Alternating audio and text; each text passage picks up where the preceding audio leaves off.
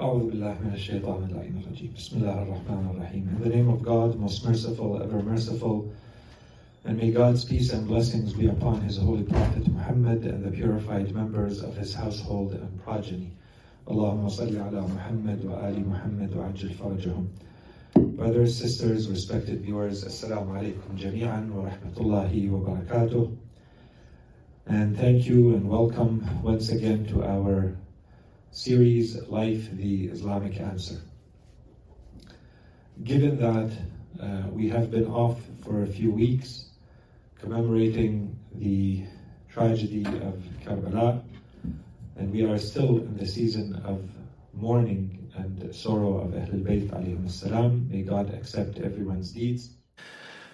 And because we were told that uh, a number of people, inshallah, are joining us in person or uh, online, um, let's start with a quick recap of where we are, what we have covered until now, at least so that we know what we're uh, trying to cover and how it fits into the bigger picture.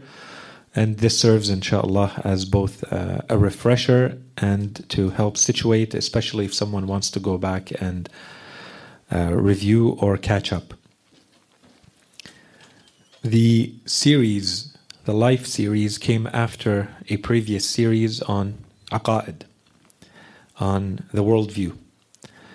And the reason we presented the first series uh, as a starting point is that we were saying we need to understand our worldview as a Muslim. And the worldview of a human being means that they understand way, where they come from, why are they here, and where are they going in life. And so in the previous series, we began with those questions first. And we began with the discussion of why do we need religion in the first place. And then we explained the differences between a godly and a materialist worldview. And this led us to the discussion of the existence of God. We went through the arguments, the proofs for the existence of Allah subhanahu wa ta'ala, the main ones. And we also uh, took a bit of time to discuss the scientific worldview that is very popular today, to also understand how do we take position, uh, especially with regards to the big questions that science sometimes seems to have a, an answer to. For instance, the beginning of the universe, or the beginning of life, or how is a human being, or whether a human being is different from other creatures or not. And so we went through some of the scientific literature on that. And then we continued with the attributes of God, especially the main ones. What does it mean to say that God has power, God has knowledge, God is alive, has a will? And then we spent a good, I don't remember the, the exact numbers of lectures, but, but perhaps between fifteen or so lectures on one of the most complex and, and difficult questions, which is the presence of evil in the world. If we say that we believe in a God and that God is merciful and just, then how come is there so much evil and so much uh, hardship and challenges and difficulties in the world in which we live? So after, uh, I think, a thorough discussion of that question, we went back to the more traditional topics that are covered in Aqa'id, including uh, what we understand as religion or revelation in general. What is revelation? Why does Allah subhanahu wa ta'ala reveal anything to human beings? Why don't we just rely on our minds, on our reason? And who does Allah subhanahu wa ta'ala reveal messages to? What are the attributes of those people that we call prophets and messengers? When we say that they are infallible, they are ma'soom, what does isma mean? How do we understand that? What are miracles? When does Allah subhanahu wa ta'ala send them? And this was all at a more general level, in the sense that this applies to every prophet and every religion and every messenger. And then we focused a little bit more on our specific prophet, Prophet Muhammad sallallahu alayhi wa alihi, to understand his prophethood. In what sense is he a message? How he was prophesied by previous prophets, and the type of miracle that he brought and how it is different from previous miracles, because it, it is still in our hands today, and the distinctive features of this religion being that this is a religion that claims to be universal and that claims to be Assalamu alaikum wa rahmatullah, and that claims to be eternal. Those were the two characteristics of Islam. So what does it mean when we say Islam is eternal, and what does it mean when we say Islam is universal? Once that discussion was done, we moved to the discussion of the successors to the Holy Prophet ﷺ. We had a, a few special sessions there too to uh, answer some of the big objections we constantly hear. Why was Islam, or why was the Quran revealed in Arabic? Why was the Quran revealed to Arabs uh, if it is eternal and it is universal? So all those sessions are there if you want to go back and review them. Then we started talking about the topic of Imamah, or the successors to the Prophet. What does it mean? Why do we need Imams? Why did Allah subhanahu wa ta'ala decide that there should be Imams after the Holy Prophet sallallahu alaihi wa alihi? What is their role? What are their characteristics? What are the main proofs to argue, to establish very clearly that we need Imams? How, how is an Imam established? To say there someone is an imam, how did we get to that conclusion? How do we consider that to be a valid proof or not? And what are the characteristics of the imams? What are the roles of the imams? We discussed all of that, and this led us to the discussion of uh, the imam of our time, the twelfth imam, in whom we believe that he exists, except that we can't directly have access to him and we can't see him. But what does that mean? How are we supposed to live our lives knowing that there is such an imam, and other related discussions? And then after that we discussed the entire topic of death until afterlife. So starting from death, what is death? What does a human being go through from the moment they die till the next world, the next dimension, which is the intermediary world, from after a human being dies until the day of judgment? What happens? This is Alam al-Barzakh. This is the intermediary world. We went through that to explain what happens there and how that works. And then we talked about the some of the main stages of the afterlife, how human beings rise after this world is destroyed and the next world is created, how human beings rise, how are they assessed and judged by Allah subhanahu wa ta'ala, and then how they are led finally to their uh, reward or punishment. And we went through different discussions on fifty or sixty or eighty years here, and then live an eternal life in the afterlife. How do we answer these types of questions? So that was what we covered in the first series, in about one hundred lessons, one hundred lectures, to understand what we called our worldview. This is the answer to the big questions that every human being is wired to ask. Where do I come from? What am I doing here? And where am I going? These are the three big questions every human being struggles with, and this, these are the answers that are provided by what we call religion, or what we call a worldview, or what we call an ideo- an ideology. And there are other systems out there. There are systems of belief, and there are other religions. Each one of them is trying, attempting to provide answers to these same questions in their own way. And we feel that, of course, our answers are the only ones that are valid, and we went through the proofs and the arguments for everything we said from reason and from the scriptures. Once all of that is understood, now that I understand, generally speaking, how I interpret the world, now I need to know, okay, so how do I live in this world?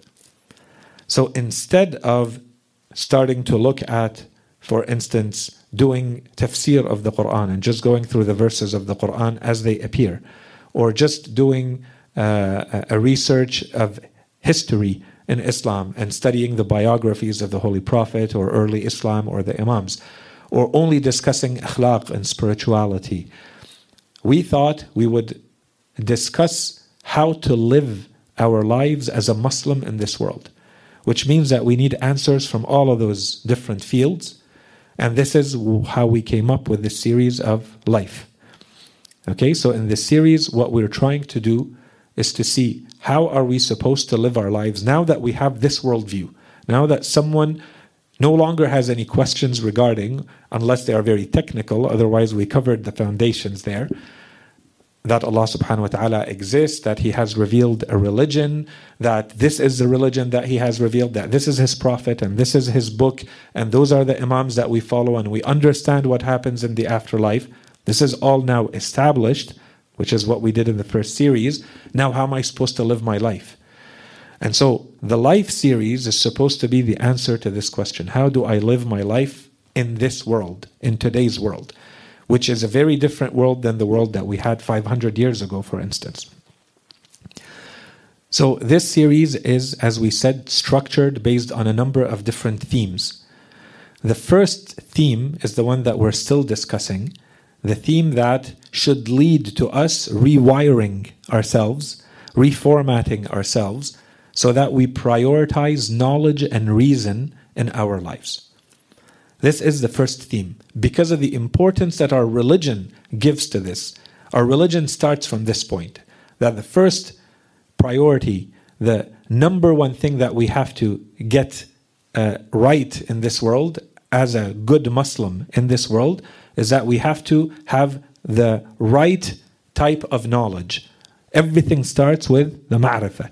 We want to start from the right place, and everything will fall into place afterwards. And so we are in this first theme of ma'rifah, of ilm on one side and aql. And both of them together are going to give us the ma'rifah. Okay, so this is what we established from the beginning of the series. And I will give a quick recap, but inshallah, in the next themes of this series, once this is done, when the first theme is done, we will touch on the next themes to understand how are we supposed to understand this world in general, al-hayat al-dunya. What does our religion say about it? That will be a theme. Another theme is what is the nature of a human being, and this whole question of fitrah, and the question of how are we really wired, how are we supposed to feel natu- naturally in this world, so that we understand how far we may sometimes diverge from this natural fitrah. What is the fitrah? Okay, and so we understand human nature. That will be a theme. Once we now understand this, then we move to the individual and the family unit. That will be a theme. And we will focus, inshallah, especially on the time that usually in our religion is referred to as shabab, right? The teenage years and the early adulthood. Our religion puts a very special emphasis on those years in, a, in the life of a human being. What does it say about those years? And then what does it say about family life from different angles? We can look at that. And that will, inshallah, be a theme. And then we will talk about Islamic teachings about society. According to Islam, what does a society look like if it is Islamic? What's the political system that Islam says should be in place? What are what is the economic system that Islam says should be in place? Those, inshallah, are going to be eventually the themes that we get to if we are to complete the series entirely. Okay, but we are first in the uh, in the first theme still, which is really about rewiring ourselves to understand the importance of reason and the importance of knowledge. We began this series by saying that first and foremost in our religion, knowledge and reason are not only important, they're considered necessary. And the alternative is what our religion refers to as jahl, which translates as two things, two very different things, but in Islam it's one. Both are combined in this one thing, which is jahl. Jahl in Islam translates as both ignorance, so you don't have the knowledge, and it translates as foolishness, which is you act in a way that is contrary to wisdom and to reason. Okay, so we talked about that at length. We saw what our religion says about the importance of knowledge and reason and their necessity, and we saw what the alternative is and how it is unacceptable, which is jahl. Then we, we said, logically, the next discussion we should have is, okay, so what do I focus on? What is this Islamic knowledge that Islam wants me to focus on? And we saw that in Islam, there are two conditions. If those two conditions are met, then this is much more important and much more Islamic than the type of knowledge I'm acquiring. It's not that Islam doesn't encourage certain types of knowledge, and we will get to those inshallah, but there's something more important. Before I study tafsir, or I, I study history, or I study fiqh, I need to meet two conditions. Those two conditions are what make knowledge Islamic. And those two conditions are that you are sincere in your intentions, and we spent a good ten to fifteen lectures on sincerity of intentions, and one, and two, that the knowledge leads to action. And we said the action is what you are doing externally, but it has to start from inside first. The knowledge that you acquire has to change you, and then you act differently. You act better. You want to act better. And so we called that action, the condition. We also called it transformational knowledge. In Islam, those are the two conditions that make the information you're getting Islamic or not Islamic. Not the type of information. It's not because the information is called fiqh or tafsir or aqa'id that we call it Islamic knowledge. This is just the type of data and information you're getting. It's what you do with it. If you acquire it with the intention that you are sincere and this brings you closer to God, whatever the information is, then this is Islamic knowledge. And if you acquire it with the intention that you will act on this knowledge, then this is Islamic knowledge, regardless of what type of knowledge it is. That's why we said whether you're learning engineering or medicine or tafsir, if it is leading to these two conditions, then this is Islamic knowledge. You are doing something that God wants you to do with the information you are acquiring. Now, when we so we finished with the first condition, the sincerity of our intention in acquiring the knowledge. The second condition, action. What does that look like? What does it mean when we say you have to meet the condition that your knowledge leads to action? The first step is that I have to become a learner. And so we started talking about, first of all, the individual, me. Personally, what does it mean? It means I have to become a learner. And this is what we're still discussing right now. What does it mean to be a good learner in Islam? We're going through that. Once we are done becoming learners, which is a lifelong journey, it never really ends, but at some point, I have acquired enough knowledge that I can start sharing it. So in addition to being a learner, I am now a teacher. And if I have learners and teachers, the next level, and inshallah, this is what we're working towards, is that we build communities of knowledge. A community where there is a constant use, learning, consumption of knowledge, and generation of knowledge, and sharing of knowledge. And everyone in that community feels that they are part of a community of knowledge, a community of learning. And this is always going on. And it generates constantly new learners and new teachers. Okay, so inshallah we'll get to that. We haven't discussed those points yet. We are still now at the phase of understanding what a good learner is in Islam. Okay, and we're not done that discussion. Once we're done, then we'll talk about the teacher, then we'll talk about the community, even though we're touching on a lot of those points as we're going through the discussion. Okay, so what have we said so far about the learner? In addition to everything that we've already covered, we said that there's a number of ingredients that are mentioned. If you check them off, Islam says these ingredients make you a really effective and good learner. Some of them. We said dedication. And I'm not going to go through the hadith now or the, the terminology. Inshallah, if you're interested and you haven't, you're just joining, inshallah, you go back and you listen to some of the lectures. And hopefully for the others, this is a refresher. We said dedication, one. Two, we said a good learner in Islam is someone who's always looking for a deeper understanding. You don't accept the superficial understanding. You always want to go further. We call that diraya. We're going to come back to that inshallah. Three, we said that what is required is serious study. And we gave the hadith, the examples of how important it is to learn, to memorize, to in groups. And so there's a collective component to this. There's a in the hadith we talked about the importance of discussing the knowledge that you have learned, and that there's a back and forth. You repeat what you have learned to others, and they repeat to you what they have learned to see if our understanding matches, or is there a difference and disagreement. Okay, we talked about the importance of direct apprenticeship. Don't rely just on books. Don't rely just on theory. You have to have a human being that you can discuss things with, ask questions from, validate your understanding from.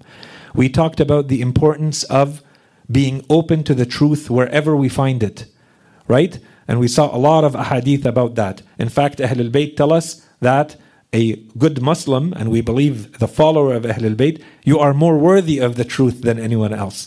So you have to feel like the truth has a right over you. It should be sitting with you, in your mind, in your soul, and not with someone else. You have to go seek it out and do something with that truth. Why is it not sitting with with you? Why is it sitting with someone else? You seek out the truth, no matter where it comes from. If it's the truth, you go get it. The next point we discussed was the importance of humility. That to be an effective learner, you have to have humility. You can't have arrogance. The arrogance is going to prevent you from learning. You have to be humble, you have to be modest, and this, of course, opens the door to a whole topic that we're now discussing in more detail, which is asking questions. The importance of, if you don't have humility and modesty, you will not ask questions. You will not degrade yourself, you will not lower yourself.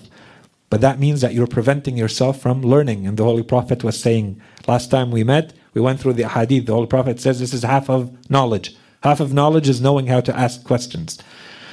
Okay? We talked about the importance of patience, perseverance.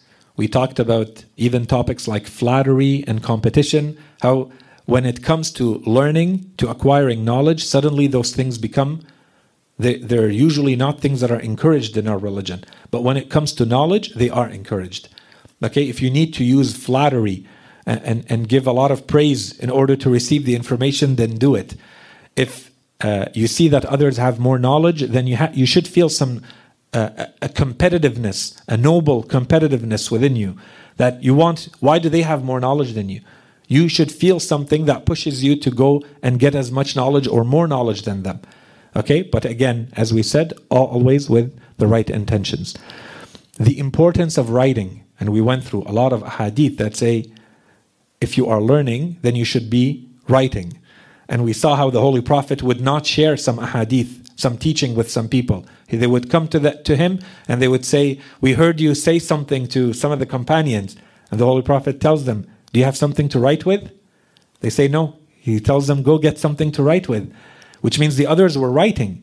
Which means this person, if I'm given give you this knowledge, what are you going to do with it? You're going to, in, in a week, in a day or a week or a month or a year, you're going to forget it. Why am I giving this to you? Or you may distort it, right? You learn it, but you learn it wrong. And so later, you'll remember half of it and you'll distort half of it. And we talked at length about the importance of writing. We talked about time management.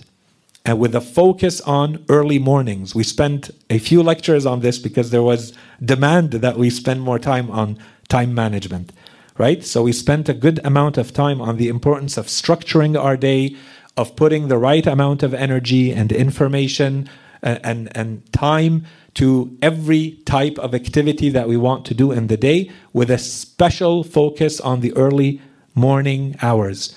Right? And we compared all of that. I'm going to come to the point. We compared all of that with today's literature in the coaching world, in the business world, in the uh, self-help world.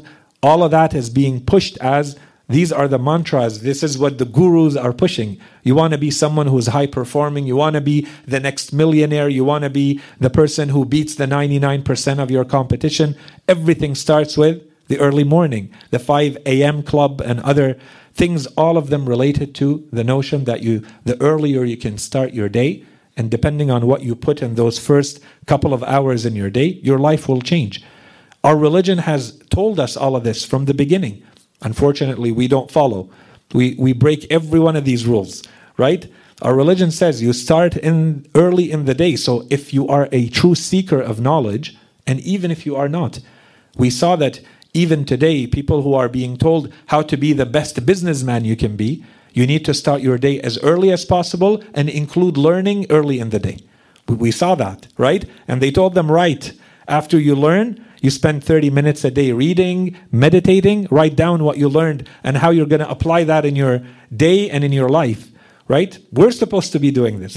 We went through the hadith. We saw that our religion tells us to do all of this. In any case, eating and comfort versus sacrifice. We saw the ahadith that were saying if you want to be a good learner, then learning and wisdom are associated with an empty stomach.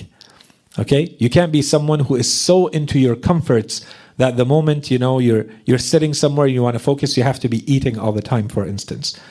And eating is the clearest example, and we saw specific ahadith about it, but it goes beyond eating. It's more about your comforts. It's okay to be uncomfortable. It's okay to push yourself a little, but not to the point where the discomfort becomes distracting. But on the other side, sometimes the comfort itself is distracting. Instead of focusing on what I'm supposed to study, what I'm supposed to do, I'm focusing on what am I going to eat next. And as soon as it's done, I want to eat the next thing. If we're focusing on the food, it could be anything else, any other type of comfort, right? It's okay to be uncomfortable if this is what it requires, what you need to be able to focus more and get to the learning you need. We talked about the importance of youth and to seize the opportunity. And youth means, yes, youth in general, but for us, for our lives, there is no point in your life where you say, this is youth, and the next instant, it's no longer youth. This is not how it works. You have to look at it as every instant that is going by, you are losing your youth and headed towards an older age, which basically means you don't have as many faculties or you don't have any as many opportunities to be able to learn like you were learning before. Your memory is not going to be the same. Your responsibilities are going to be more. Your stress is going to be more. You're going to have more attachments. You won't have as many opportunities for you to be able to sit and focus and learn. And so if you don't seize those opportunities when you're younger, you're going to regret that the day, if the day happens that you wake up and you feel that there was value in learning and you did not appreciate the, the opportunity that you had in your youth. Okay, and so we saw the focus on that, and we spent, uh, I think, a couple of lectures on this, so we, we won't repeat what we said. And we talked about self-motivation and the internal drive. A, an effective, a good learner in Islam, you can't wait for some pressure to come from outside of you. You have to find something inside of you that pushes you towards this. And we even talked about psychological tricks that you can use to hire the importance of something to yourself, to associate something that is difficult, associate it with something positive, not something negative, so that it gives you pleasure, right? This is what motivates a human being to move towards something. Envision what you need, what you will achieve, what you will gain from moving in a certain direction. We talked about all of that. We went through some a dozen or so books. Uh, we talked about the, the importance of morning routines. We talked about books about food. We talked uh, books about focus, perseverance. I think we mentioned a dozen or so books very quickly in summary to say today's books, this is what's available out there. These are the same notions that we're talking about in religious terms. You see the same principles are now being pushed as being business principles, as being self-help, are changing their lives. All of this is part of our Islamic teaching. Okay, then we continued with the next ingredients, the importance of listening. And we said, we went through the hadith. Before you become a learner, you have to learn how to become a good listener. And we said listening is not just the ability to hear. Listening is more than just hearing. Assalamu alaikum wa rahmatullah. Listening, we said, is a whole science. It's a whole art and a science to become someone who knows how to listen. Okay, and inshallah, I promised you guys, because you were interested in the books, once we're done this section, I will go back and mention a good dozen or so books that talk about this science of listening, the importance of being a good listener in the Western tradition, okay, to make it match what we were talking about. We talked about critical thinking, okay, we went through this hadith, we, we discussed it at length, the hadith from Prophet uh, Isa alayhi salam, in which he says that a learner is not only someone who knows how to find and accept the truth from people of falsehood, which means that you're always interested in the truth, even if the person who's carrying the truth is someone of falsehood. You may disagree with the person and other things, but that truth, you accept it, because we accept and look for the truth wherever we find it. But you also have to be someone who knows how to reject falsehood from the people of truth. And we talked at length about that, and inshaAllah we come back to that too, okay, in more detail. And the topic we had reached, we started talking about it, and so inshaAllah today we continue with that, is the, the next ingredient, which is asking.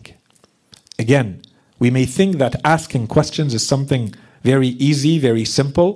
Again, no, this is uh, an art and a science to be learned. How do I ask my questions? What do I ask and what don't I ask? When do I ask it? Who do I ask from? We have a hadith about all of this. Okay, and we started talking about some of it, and inshallah today we'll continue. Okay, so maybe just to highlight a couple of the things that we already covered and we're going to build on. One of them had to do with the importance of the intention when we ask. When I ask a question, what am I really trying to do? Sometimes we ask a question, but it's not really to learn.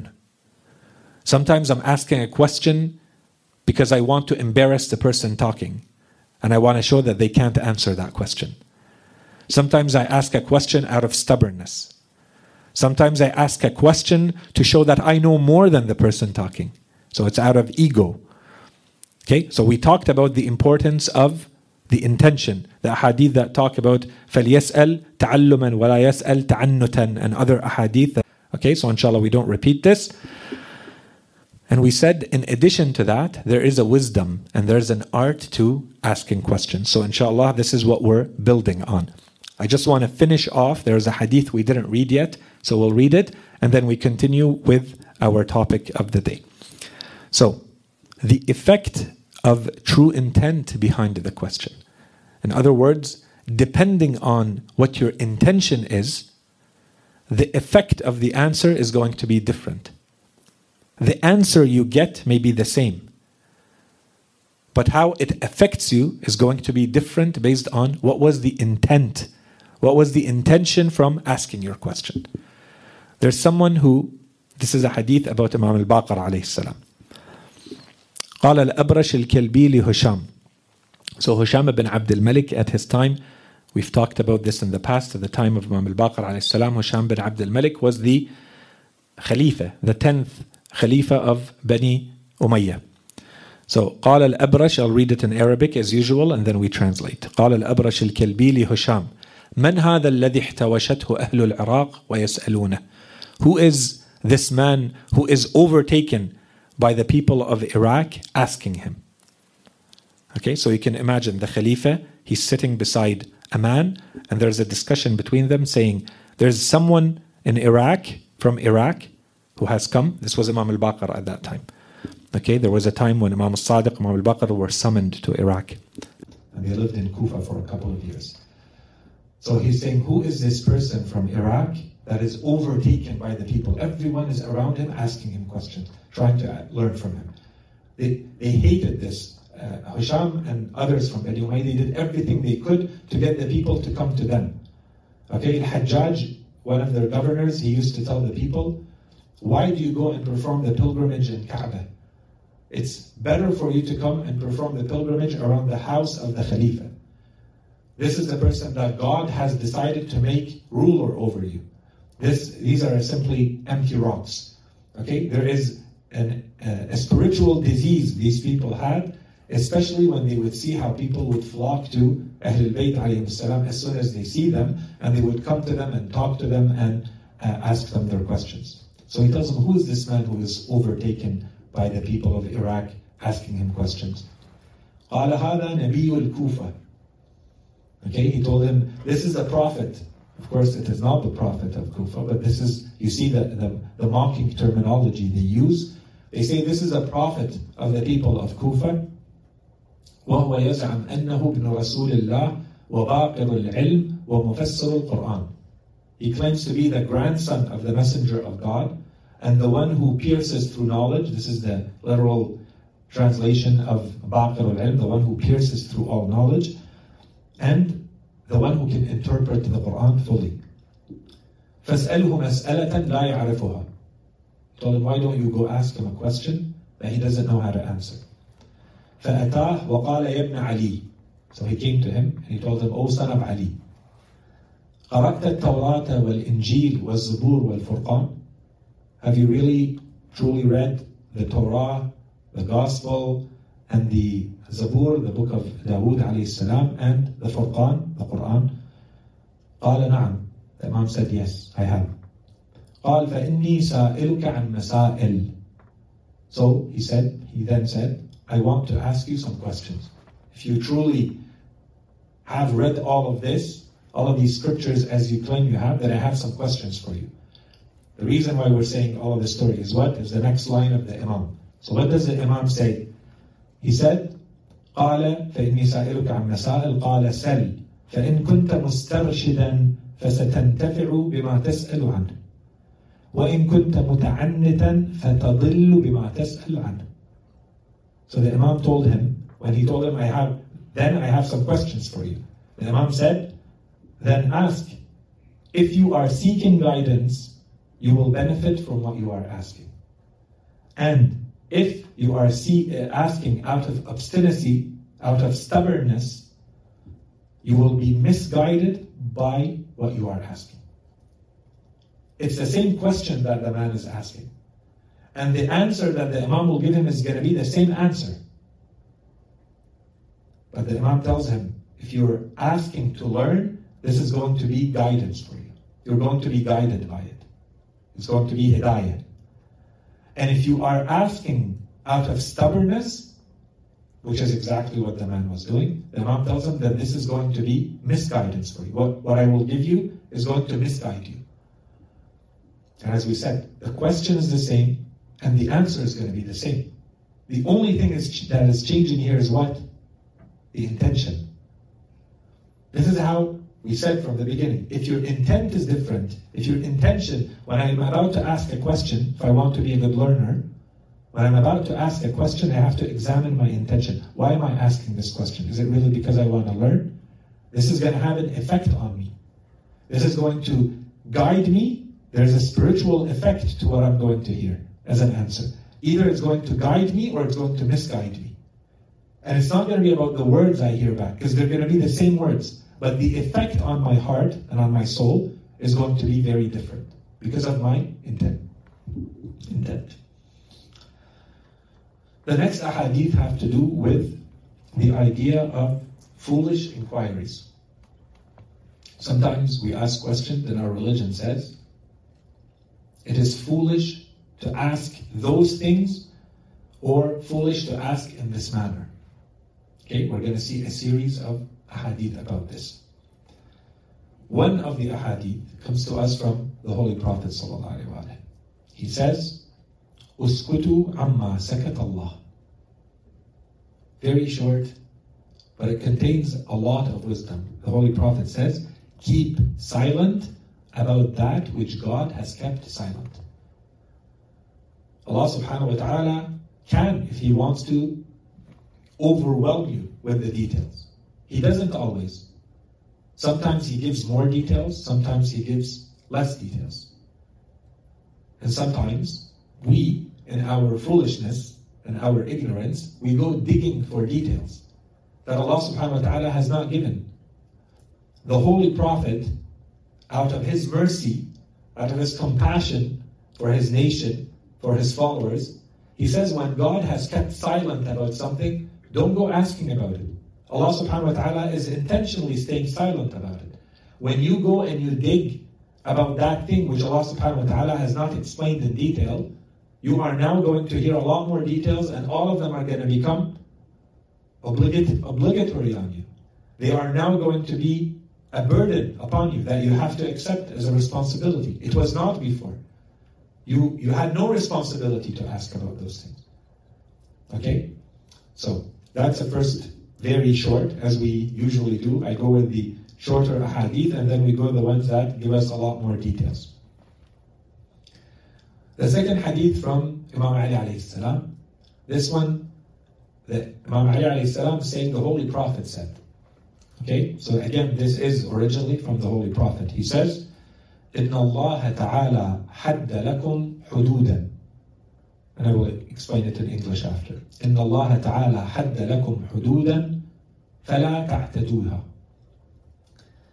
وَفَرَضَ عَلَيْكُمْ فَرَائِضْ فَلَا تُضَيِّعُوهَا وَسَنَّ لَكُمْ سُنَنًا فَاتَّبِعُوهَا وَحَرَّمَ عَلَيْكُمْ حُرُمَاتٍ فَلَا تَهْتِكُوهَا وَعَفَى لَكُمْ عَنْ أَشْيَاءَ رَحْمَةً مِنْهُ لَكُمْ مِنْ غَيْرِ نِسْيَانٍ فَلَا تَتَكَلَّفُوهَا. So in English, Imam Ali says, the Holy Prophet has said, God Almighty has traced limits for you, so do not cross them. So he's telling you this is all of religion. He's gonna he's gonna summarize all of religious teachings in a few words. Everything that we are taught falls in these categories. God has traced limits for you. Do not cross those limits. Easy enough. And He has prescribed obligations upon you, so do not neglect the obligations. Allah subhanahu wa ta'ala says, you have to pray, you have to fast, you have to perform the pilgrimage. Clear obligation, so don't neglect the obligations. And God has forbade illicit matters, so do not transgress them. He said, this is haram, this is haram, this is prohibited. Don't abuse of those things, don't transgress. And then he says, وَعَفَى لَكُمْ. See, in Arabic he says, وَعَفَى لَكُمْ عَنْ أَشْيَاءٍ. He excused you from certain matters out of His mercy, not out of forget, for, forgetfulness, Imam Ali says. Allah did not forget about those things. He explicitly did not give you all those additional details that may come to your mind. He explicitly did not mention them. So what do you do? So do not impose them on yourselves. Imam says, if you go asking, you are going to impose those things on yourself. Inshallah, we'll see today if I reach the ahadith. We have a number of ahadith that fall in this, examples that fall in this category. Okay, the next hadith. This one is a very clear story in the Holy Quran that contains a lot of lessons. One of the lessons is the topic we're talking about. So I'm going to read the hadith from the Holy Prophet, and then I'm going to explain the verses of the Quran that have to do with this. The hadith of the Holy Prophet says, لَوْلَا أَنَّ بَنِي إِسْرَائِيلَ قَالُوا وَإِنَّا إِنْ شَاءَ اللَّهِ لَمُهْتَدُونَ مَا أُعْطُوا أَبَدًا وَلَوْ أَنَّهُمْ اعْتَرَضُوا بَقَرَةً مِنَ الْبَقَرِ فَذَبَحُوهَا لَأَجْزَأَتْ عَنْهُمْ وَلَكِنَّهُمْ شَدَّدُوا فَشَدَّدَ اللَّهُ عَلَيْهِمْ. So the Holy Prophet says, if Bani Israel, the children of Israel, had not said those words, and if God wills, we will be guided. Inshallah, I'm going to explain those words.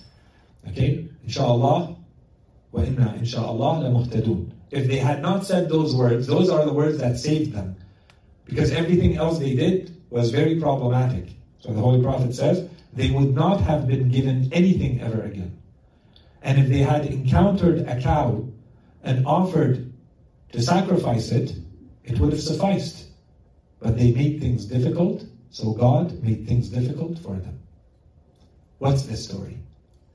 The story is in Surah al-Baqarah, the second chapter of the Quran.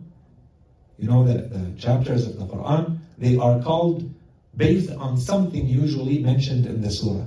Sometimes it's something mentioned, it's the first word of a surah when you say, وَالتِّينِ وَالزَّيْتُونِ, right? The fig. So the surah is called a teen, because the teen is mentioned right at the beginning, chapter ninety-five. وَالتِّينِ وَالزَّيْتُونِ. النحل, النحل is not one nahl, right? Surah al-Nahl, the, the, the chapter of the bee. But there is a mention of the bees in that chapter. There is a mention of the spider in Surah al-Ankabut. So it has either become customary to refer to that surah by that name, or sometimes we have ruwayat that have called the surah by that name, but not in every case. Okay, so the Nahl is chapter sixteen. Much later in the surah does it talk about the bees, but it talks about many other things. Surah al-Baqarah is like that. It talks about many topics. One of the topics is a story between Bani Israel and Prophet Musa about a cow. Okay, I think it's Uh, Uh, sixty, sixty-seven to seventy-three. I think those are the verses that have to do with the story of the cow. And so the chapter is called the chapter of the Kaaba. What are the verses? Then we'll explain them and see what's the link with what we're talking about. That the Holy Prophet, then we'll come back to the narration of the Holy Prophet to see what he, why he said this. وَإِذْ قَالَ مُوسَى لِقَوْمِهِ إِنَّ اللَّهَ يَأْمُرُكُمْ أَن تَذْبَحُوا بَقَرَةً قَالُوا أَتَتَّخِذُنَا هُزُوًا قَالَ أَعُوذُ بِاللَّهِ أَنْ أَكُونَ مِنَ الْجَاهِلِينَ. When Musa, Prophet Musa alayhi salam, he told his people, God orders you to sacrifice a cow, to slaughter a cow in sacrifice. And they told him, are you taking us in mockery? Are you mocking us with this? And we'll explain, I'll explain the, the story of the cow after. Let's go through the verses. Are you mocking us by asking us to slaughter a cow? He said, I seek refuge in God from being of those who are foolish.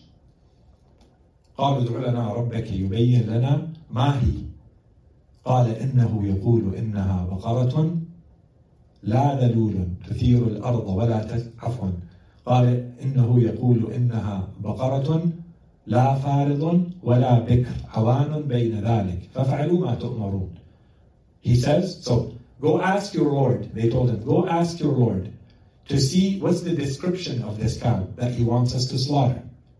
He said this cow, he said, so Musa alayhi salam went back to God and asked God, Allah subhanahu wa ta'ala, they say, we need a description of this cow.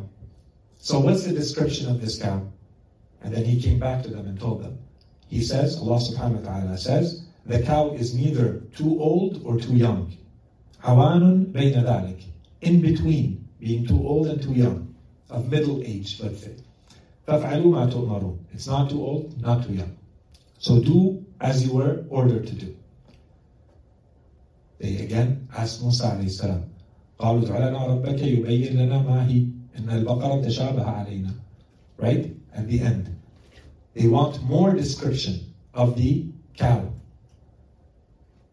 Musa alayhi salam went back to God, asked God. He came back to them and he told them, قَالَ إِنَّهُ يَقُولُ إِنَّهَا بَقَرَةٌ صَفْرَاءٌ فَاقِعٌ لَوْنُهَا تَسُرُّ النَّاظِرِينَ. Allah subhanahu wa ta'ala, he asks God, he comes back, he tells them, God has said that it is a yellow cow, bright in color, pleasing to any onlooker. They came back to Musa alayhi salam and they told him one more time, ask God, قَالُوا ادْعُ لَنَا رَبَّكَ يُبَيِّن لَنَا مَا هِيَ إِنَّ الْبَقَرَ تَشَابَهَ عَلَيْنَا وَإِنَّا إِنْ شَاءَ اللَّهُ لَفَاعِلُونَ وَلَمُهْتَدُونَ. One more time. Go ask your God, your Lord, about this cow, because all the cows look alike to us. We need one more description that really is, because there are so many yellow bright cows, right? We are really not understanding it. It's very difficult. We need a much more specific description. He went to Allah subhanahu wa ta'ala, came back to them, and he told them, Allah subhanahu wa ta'ala says that this is a cow that has not been broken to till the ground or to bring water. قَالَ إِنَّهُ يَقُولُ إِنَّهَا بَقَرَةٌ لَا فَارِضٌ. Right? تُثِيرُ الْأَرْضَ وَلَا تَسْقِي الْحَرْثَ مُسَلَّمَةٌ لَا شِيَةَ فِيهَا. It's a completely healthy cow without any blemishes. Everything is good about this cow. So initially, he gave them the age, and therefore the size of the cow. Then he gave them the color, and it was very distinctive, that is pleasing to the eye, bright yellow. And now he's telling them it's a cow that has not been trained, has not been domesticated, and is not used for chores, right? For manual labor, to till the ground, to bring water. قَالُوا الْآنَ جِئْتَ بِالْحَقِّ. The third time they said, okay, now you have really come to us in with the truth. فَذَبَحُوهَا وَمَا كَادُوا يَفْعَلُونَ. So they went and slaughtered it, but they almost didn't. After they almost didn't. Okay, that's the story. That, that's it. And then the Quran moves on. So now that you have this story, and I can give you a little bit more details about this story. Okay, if you go back to our narrations, Ahlul Bayt alayhim as-salam, they explained to us that there are two people who had a disagreement. And they were relatives. They were cousins. One of them killed the other. When he killed him, he didn't know what to do. So he brought the corpse of the victim, he dragged it, and he put it at the door of one of the members, the household of one of the prophets of Bani Israel. It could have been Musa alayhi salam or another prophet, but this is at the time of Prophet Musa alayhi salam. He brought it to the household of the family member of that prophet. He left the body there at night and he went. When people woke up in the morning, they came and they saw where the body was. There's a murdered body in front of a house. Right away they came to Prophet Musa alayhi salam and accused that man. That man was a very good man. We would say that man was a saint. Okay, he would never do something like this. But there is a dead body at his entrance. Prophet Musa alayhi salam, right away, he told them, go slaughter a cow. So they said, we're telling you someone died and you're telling us go slaughter a cow? Are you mocking us?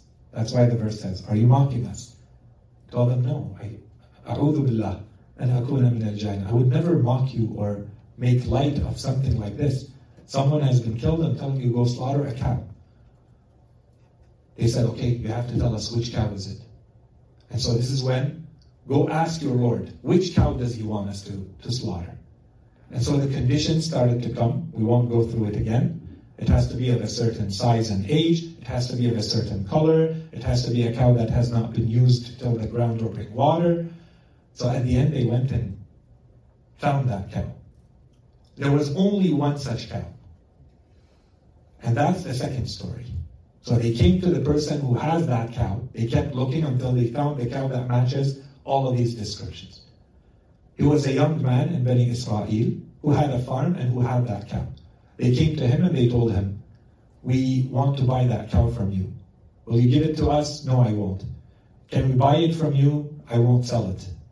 They went back to Prophet Musa alayhi salam. They told him, he won't sell it. He told them, you have to buy it from him. No matter what the cost is, you must buy that cow from him. They went back. They started negotiating. He told them, I will not sell this cow unless you give me the equivalent of this cow in gold. This is a very special cow for me. I will not sell it. It was just a cow, but its color is green, is yellow, bright yellow. He didn't want to sell it. At the end, they went, they gathered all the gold, and they gave the gold to the young man. He gave them the cow. They came to Prophet Musa alayhi salam with the cow. Prophet Musa alayhi salam ordered that the cow be slaughtered, so the cow was slaughtered. And then, depending on which hadith you follow, there's a couple of, some hadith say, in short, a part of the cow was taken. Prophet Musa alayhi salam in one hadith, they say he ordered that the tail of the cow and another one of the bones of the cow to be brought and hit, struck with the body of the deceased, the victim, who was still lying in front of the door. So when he was struck with it, the deceased came back to life. And he saluted Prophet Musa alayhi salam. He told him, O Messenger of God, I salute you. So and so killed me. My cousin killed me. Not the man who is uh, uh, at whose door they have placed me. And then he lied back and went back to death, to the death. That's the story of the cow. After all of this happened, and the people left, and they saw one more miracle performed by Musa alayhi salam in front of them, and a miracle that basically saved the life of an innocent man and showed who the real killer was. Prophet Musa alayhi salam spoke to the people who were close to him, some of his close companions.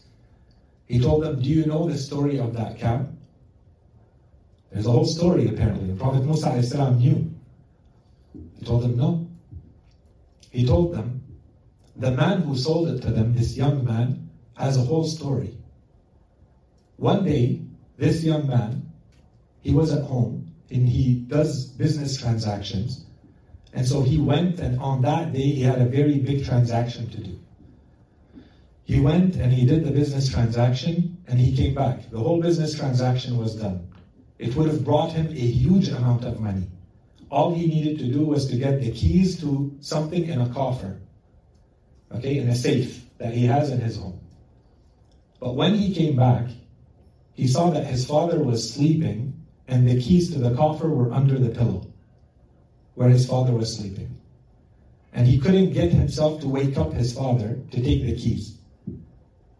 So he said the sleep of my father is more important, the rest of my father is more important than waking him up to finish the business deal. So the business deal was lost. When the father woke up, his son told him, by the way, this and this happened, but I didn't want to wake you up. You, you look tired and resting, I didn't want to wake you up.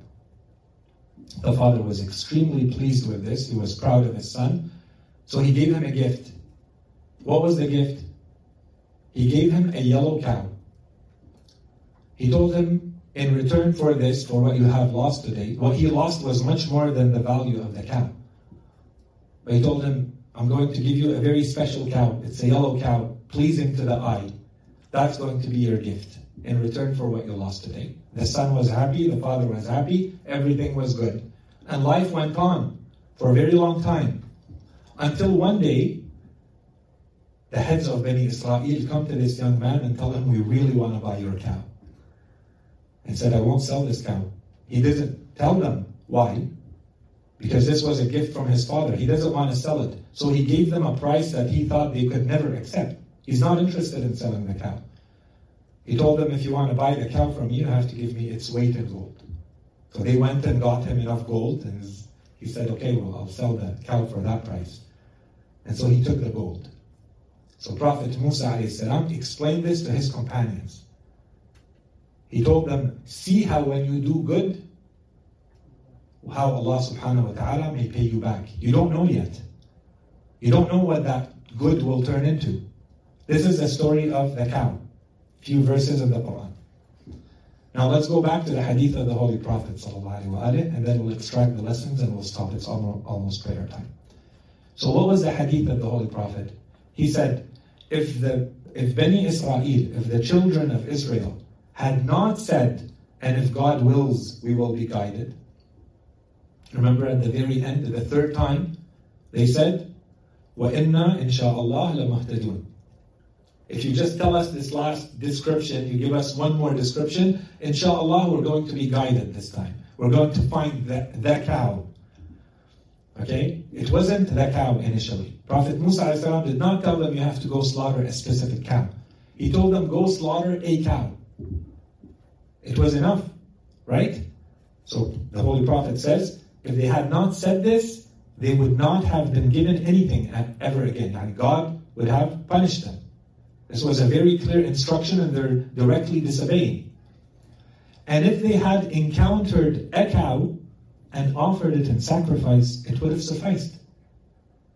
They did not need to do all of this.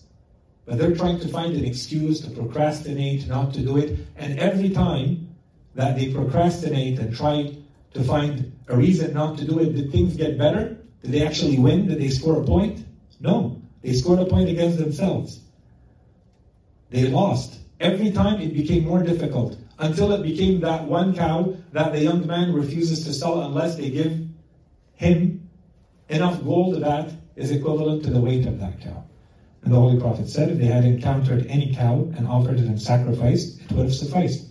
But they made things difficult, so God made things difficult for them. Okay? And there's a, there's a lot of hadith here from Ahlul Bayt alayhi salam. We don't need to go through them. All of them, they basically explain the, the story that we just went through in detail. So one of the lessons of this story is the importance of caring for our parents. That's why Prophet Musa in the hadith, Muhammad alayhi salam says, Prophet Musa told them, انظروا كيف يفعل البر انظروا إلى البر ما بلغ بأهله. Okay? What, what will bir, what will righteousness, goodness, how far will it allow you to achieve? Just by doing a little bit of good. Okay? So, anyways, first, foremost, the importance of care of the parents. This young man, obviously, this is an indication of a lot more. Obviously, it's not about not having woken your father once, uh, one day, in one instance, and as though that is the equivalent of all of this. Clearly, this became the final cause of something else. This is an indication of the general conduct of this young man with his father. Right? This is not the exception. This is the rule. So Allah subhanahu wa ta'ala rewards him in this way. The second thing is, and this goes way beyond this story, this story is an example of this, and we have talked a lot about this, but it's a complex topic, and the more a human being thinks about it, the more you, you understand the true nature of Tawheed. The manner in which Allah subhanahu wa ta'ala engineers this world. The manner in which Allah subhanahu wa ta'ala uses the causes of this world to get to specific outcomes. Who could have predicted that the good that this young man did is going to be rewarded in that way? Allah subhanahu wa ta'ala wants this reward to come to this young man. How is this going to work? Who could ever come up with a scheme like this? But that's exactly what happened. And this is one instance. This is one example. Our entire lives are like this. Every aspect in our lives is like this. Everything is engineered by Allah subhanahu wa ta'ala. And everything has a consequence in this world and the next. But in this world too. Don't forget that there is this world. And that if it doesn't show today, it'll show tomorrow, or in ten years, or in fifty, or maybe after you die, and in your the next generations of your children and your progeny and your descendants. Good is never lost, bad is never lost. You do good, it will come back.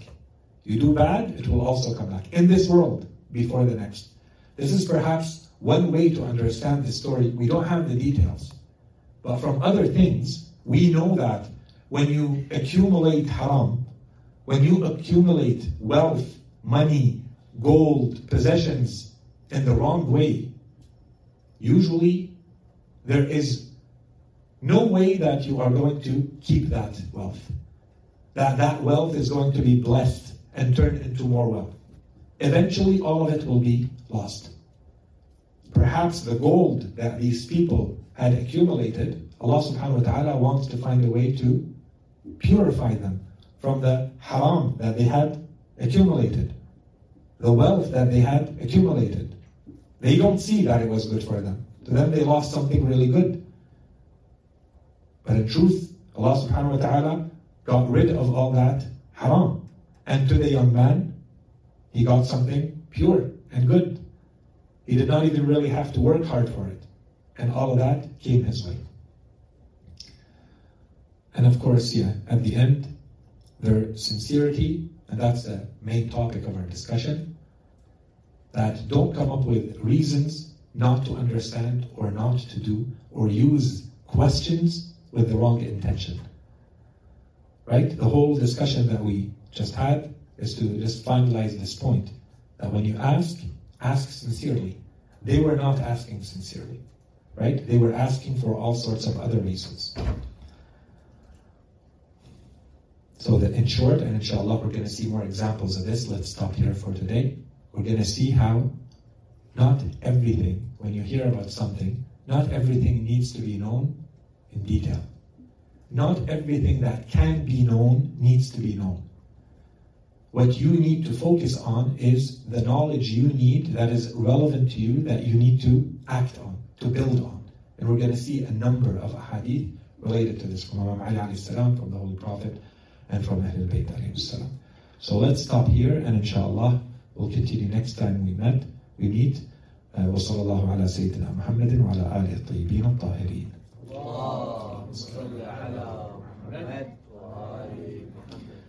We still have about eight, nine minutes before prayer, so if you have any questions, concerns, comments about anything we talked about today, or in the series in general, or just in general. So for the, you said uh, the early morning lectures, for the people that missed it, uh, what what timelines can we look for? Um, I will give you the number of the lecture. So definitely, we talked about it uh, in lecture forty-one. Um, and we talked about it in lecture forty.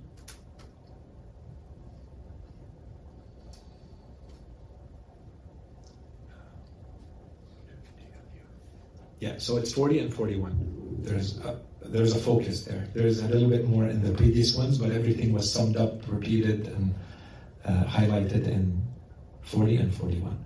And I believe we're at forty-three today.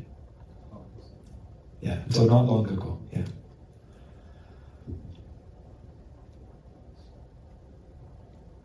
Nothing else? I thought that. Uh, it was a really good uh, summary of what you guys have uh, presented. Alhamdulillah. I'm not sure it would be worth to have a short transcript or summary of Arab series. This way, people, rather than go through a series of lectures, the main point summary mm-hmm. of, I don't want to say a lecture, maybe it's a series, will be the highlights. I think the, the benefit will be uh, uh, for, for, the, for those who missed it. Yeah.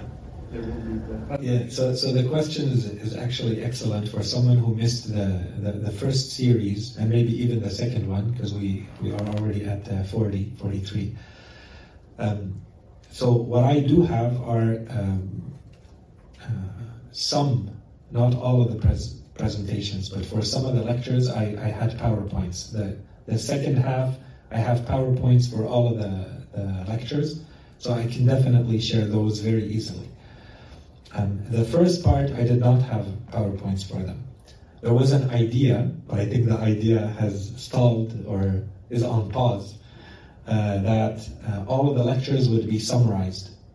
And so there was work that had begun, and I believe maybe between thirteen and fifteen of the lectures had been summarized into one-page bullets.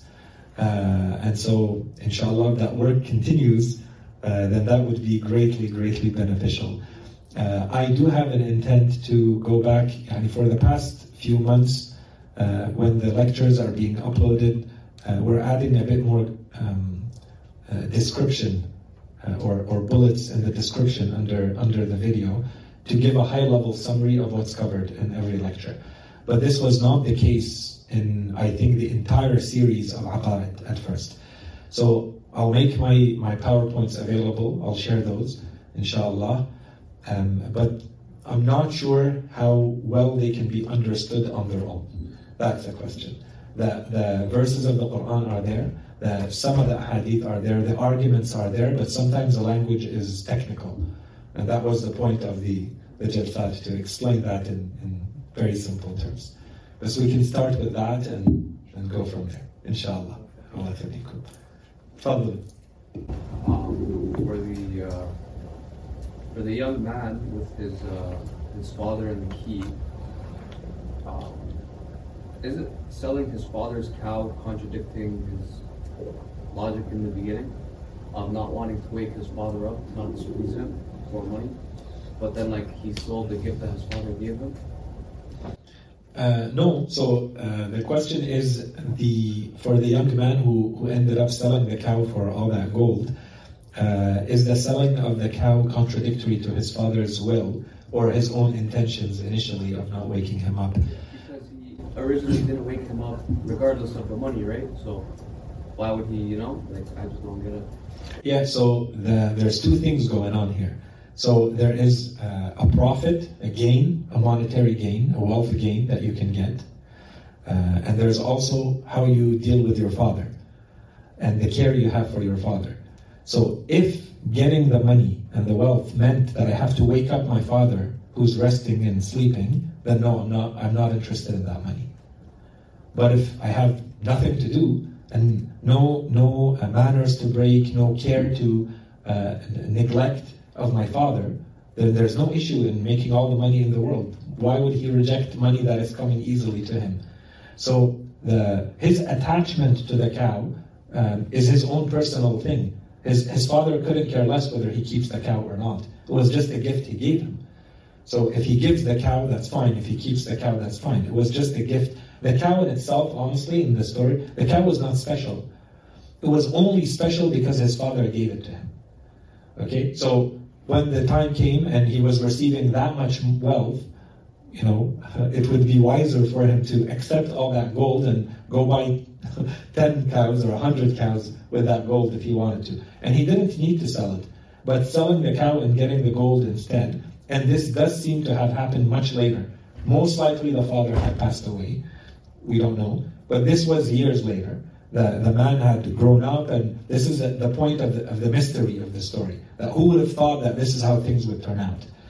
Okay? So, but there's nothing contradictory in the story uh, to the intent, the initial intent of the boy, or uh, to the will of the father. There was, the point was, he was not willing to wake up his father to get to wealth, but the wealth came to him in another way, and perhaps much more wealth than he initially wanted, because of that care and how he felt, and the respect and the, you know, attention that he had to his father. So, inshallah, it's clear. I said that. Um, it's striking with a few other questions or clarifications, maybe around the son and the father. The fact that he asked for its weight to be weight and gold is a sign that he doesn't want to lose the cloud. Uh, that could be one interpretation. The other one could be a sign of reward, what he had lost in the past. So however you want to look at it, I think there's a lesson to learn from this. Yeah, this whole, the, the objection is these two interpretations. Do they contradict the will, the, the initial intent of the boy, or the will of the father? I understood this question. Yeah.